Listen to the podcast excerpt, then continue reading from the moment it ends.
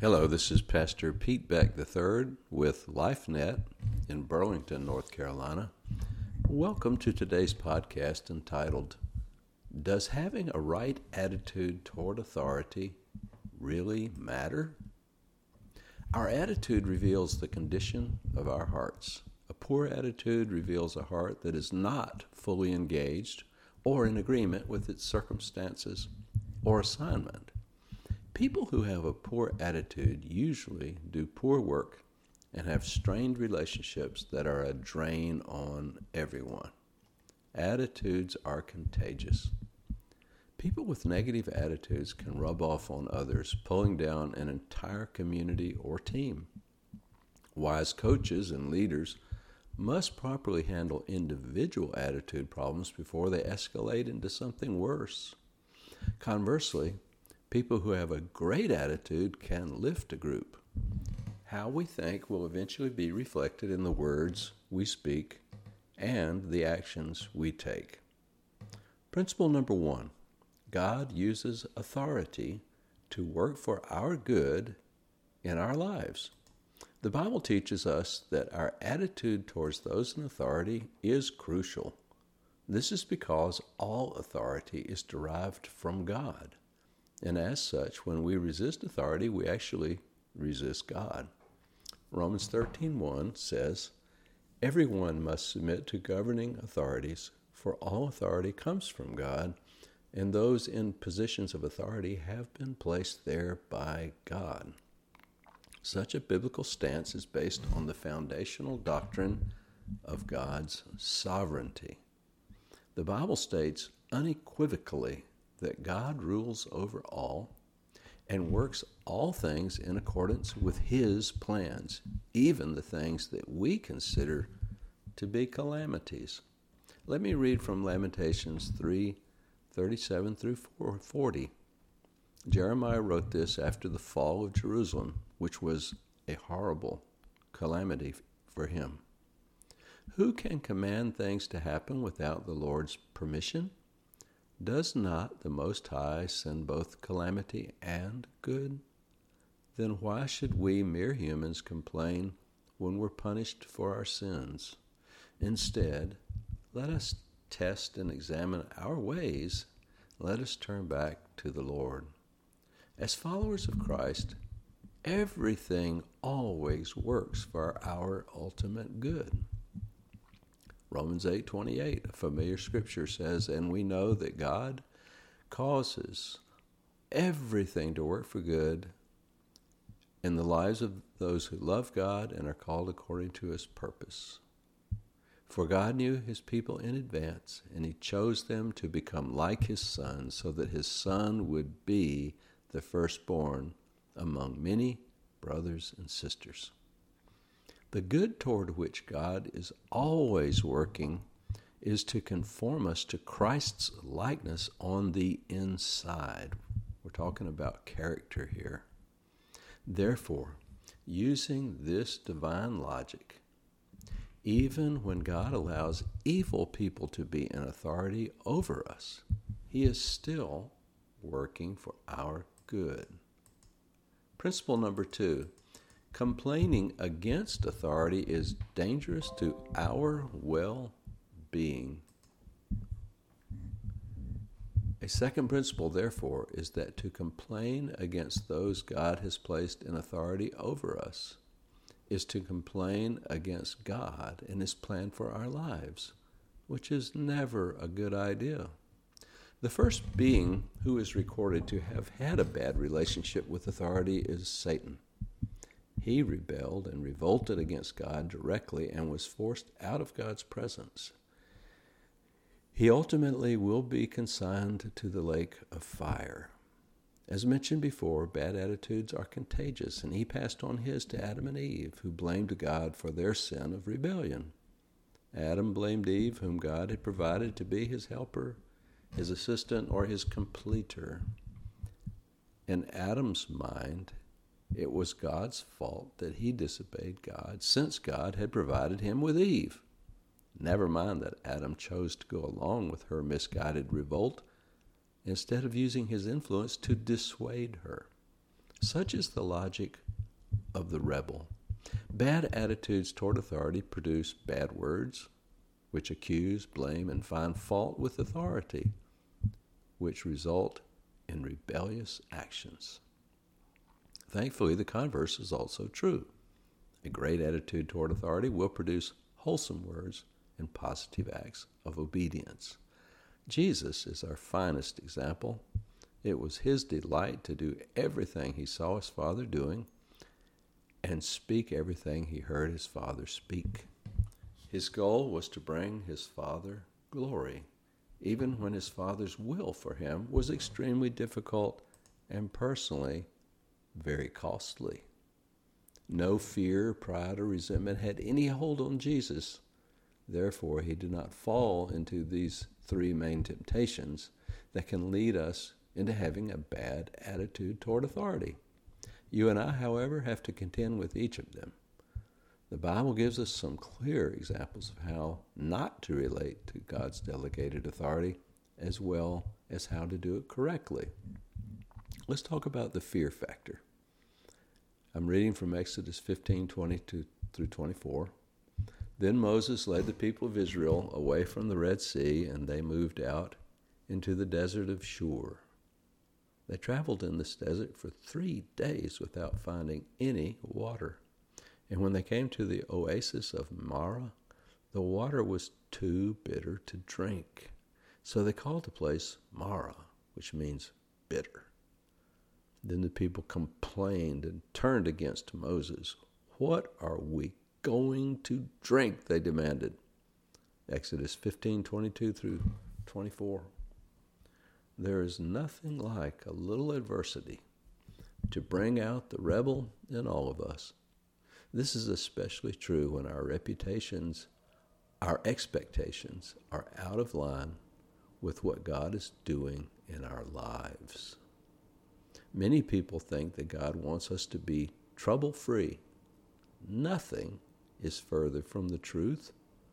Adversity is what tests and refines our character and transforms us into Christ's image, which is one of God's main goals for us during our short stay here on planet Earth. If self preservation and a life of ease are our top priorities, we will surely become a complainer. But if God's glory and His will are our main objectives, we will be able to pass every test when things do not go as we expect, we often slip into fear and the blame game. Whoever is leading us when disappointment shows up will likely be the target of our anger and complaining. When we actually have a problem with God, we will likely blame those in authority because they are convenient targets. The Old Testament is full of examples of God's people turning against delegated authority when things went south. Just read Exodus and Numbers to see firsthand how poorly it goes for rebels. The takeaway is that God judges rebels, and it's never good to be in their camp. What about when leaders fall short? How do we respond when leaders sin and disappoint us? by their behavior. Unless resentment is handled correctly, it can easily morph into bitterness, and untended offenses can propel us to criticize and judge our leaders' misdeeds in an effort to overthrow their authority under the camouflage of self righteousness. Let's consider Absalom's rebellion for an example. He was infuriated by his father David's failure to punish his son by a different mother, Amnon, for raping Absalom's sister by the same mother, Tamar. This was a major failure on David's part. His reluctance to judge and punish Amnon may well have had its roots in his own previous moral failure with Bathsheba. It's hard to be tough in an area where we required mercy. It was understandable that Absalom was upset. His sister had been grievously and criminally violated, and the perp got away with it. This test revealed Absalom's heart. It showed that he was filled with pride. He failed to realize his own need for mercy, which allowed him to become judge, jury, and executioner of someone else. Absalom's resentment escalated into bitterness, hatred, and outright rebellion. He spoke against his father, hatched a plan to overthrow him, and undertook to oust him from being king and to put him to death. Proverbs says, A rebellious man seeks only evil, so a cruel messenger will be sent against him. That's Proverbs 17:11. This is exactly what happened to Absalom. General Joab took care of the rebellion by eliminating the source of the infection, driving several spears into David's embittered son as he hung by his hair in a tree. His pride, as exemplified by his long, flowing hair, is what ultimately did him in. Bitterness is fueled by pride, and pride always precedes a fall. One of Absalom's chief co conspirators was Ahithophel, Bathsheba's grandfather. This man was reputed to be the wisest man in Israel, and his counsel was considered to be almost infallible. Despite his great wisdom, he also fell to the power of resentment and harbored bitterness toward David for having committed adultery with his granddaughter Bathsheba and murdering her husband Uriah, who was one of the most faithful men in Israel. As with Absalom, Ahithophel had grounds for being upset with David, who had selfishly robbed his family of something precious. His inability to forgive David, even after God did, led to his downfall. His bitterness overcame his wisdom, leading him against all wisdom to join a plot against God's appointed authority. As might be expected, things ended very poorly for Ahithophel. He committed suicide when he realized that the coup would fail. David sinned mightily against God, Absalom, Bathsheba, Uriah, and Ahithophel, indeed against the entire nation, for which he deserved to die according to the law of Moses. Nevertheless, after David repented of his sin, God forgave him and promised to spare his life and retain him as king. Absalom and Ahithophel were not able to go along with this act of mercy and demanded that David be punished with death. They were even willing to carry out the sentence themselves. Could anyone have had a more just sounding position than these two? Surely God must have been on their side in this matter. David needed to go. Or did he? David had been in a similar position as Absalom and Ahithophel many years before when Saul betrayed the trust of the Israelites by putting his own goals ahead of God's purposes. Saul tried to kill David on multiple occasions for no other reason than that David was favored by God and was suspected of being God's choice to replace Saul. Surely Saul deserved to die for his transgressions. But David knew better than to show disrespect toward God's appointed authority. He refused to take matters into his own hands the Bible records an instance where David showed mercy to his master and refused to harm him when he could have. I'm reading for 1 Samuel 24 4 through 10. So David had been hiding in a king, and he went out of the king and called Saul, My lord the king. When Saul looked behind him, David bowed down and prostrated himself with his face to the ground. He said to Saul, Why do you listen when men say David is bent on harming you. This day you have seen with your own eyes how the Lord delivered you into my hands in the cave.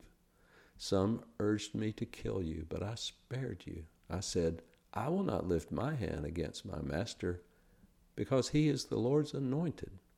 As a result, David's eventual accession to the throne after Saul was killed in battle with the Philistines was not tainted by his having been an agent of rebellion against the sitting king.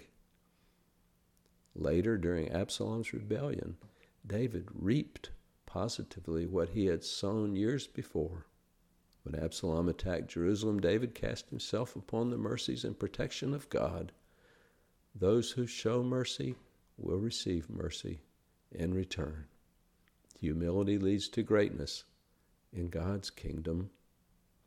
The moral of the story is that we must not take it upon ourselves to punish and to oust God's delegated authority over us, even when he or she may have failed miserably. God is perfectly able to do that himself. Conclusion Complaining against authority derives from a lack of faith in God's sovereignty and his promise to work things for our good and his glory. It shows that we do not understand that all authority ultimately derives from God Himself and must be respected. It reveals that we lack a proper fear of God regarding what happens to those who rebel against God's delegated authority. Romans 13:2 reads, "So anyone who rebels against authority is rebelling against what God has instituted, and they will be punished."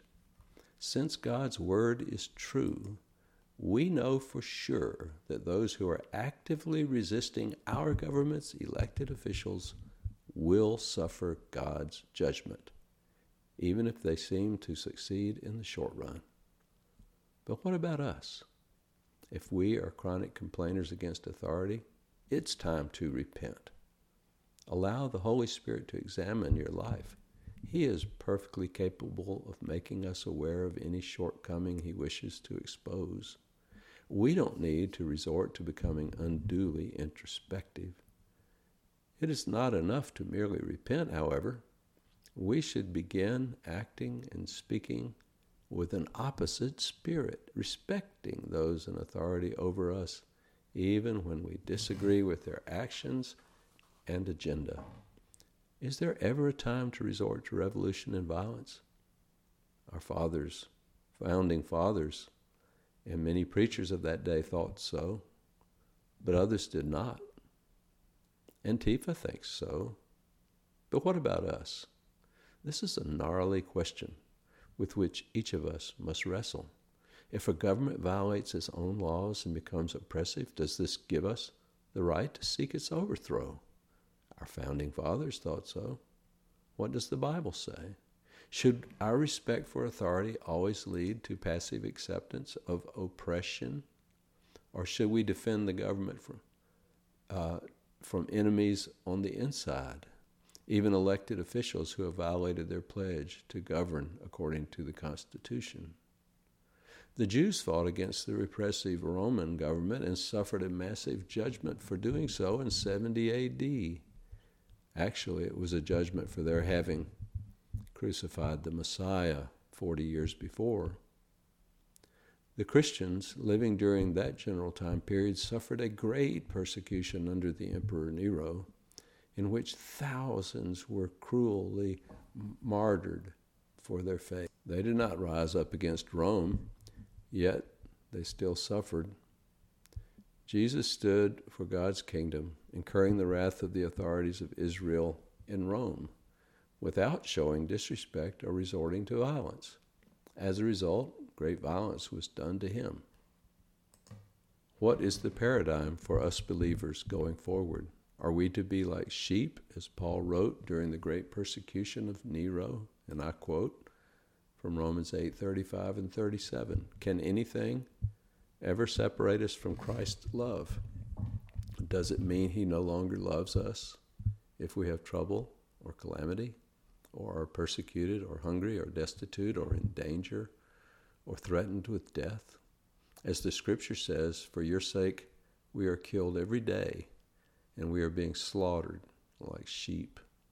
No, despite all these things, overwhelming victory is ours through Christ who loved us. There may be coming a day when you and I will have to face these questions. Now is the time to be seeking the Lord and to make sure our attitude toward God and His delegated authority is that which will bring honor to Him and blessings to us. If the day arrives for us to make momentous decisions regarding our stance toward an increasingly oppressive U.S. government, may we make the wise decision and be on God's side. Prayer. Lord, I have been guilty of harboring a bad attitude towards those you have placed in authority over me. You might even want to name those authorities. Lord, also help me to model what it means to have a proper attitude toward authority in the future. Let me become an asset to those you have placed over me rather than a hindrance. Prepare me and those I love for whatever may be coming down the road. Show us what we need to know so that when the time arrives, we will be secure in our position and know what to do. Amen.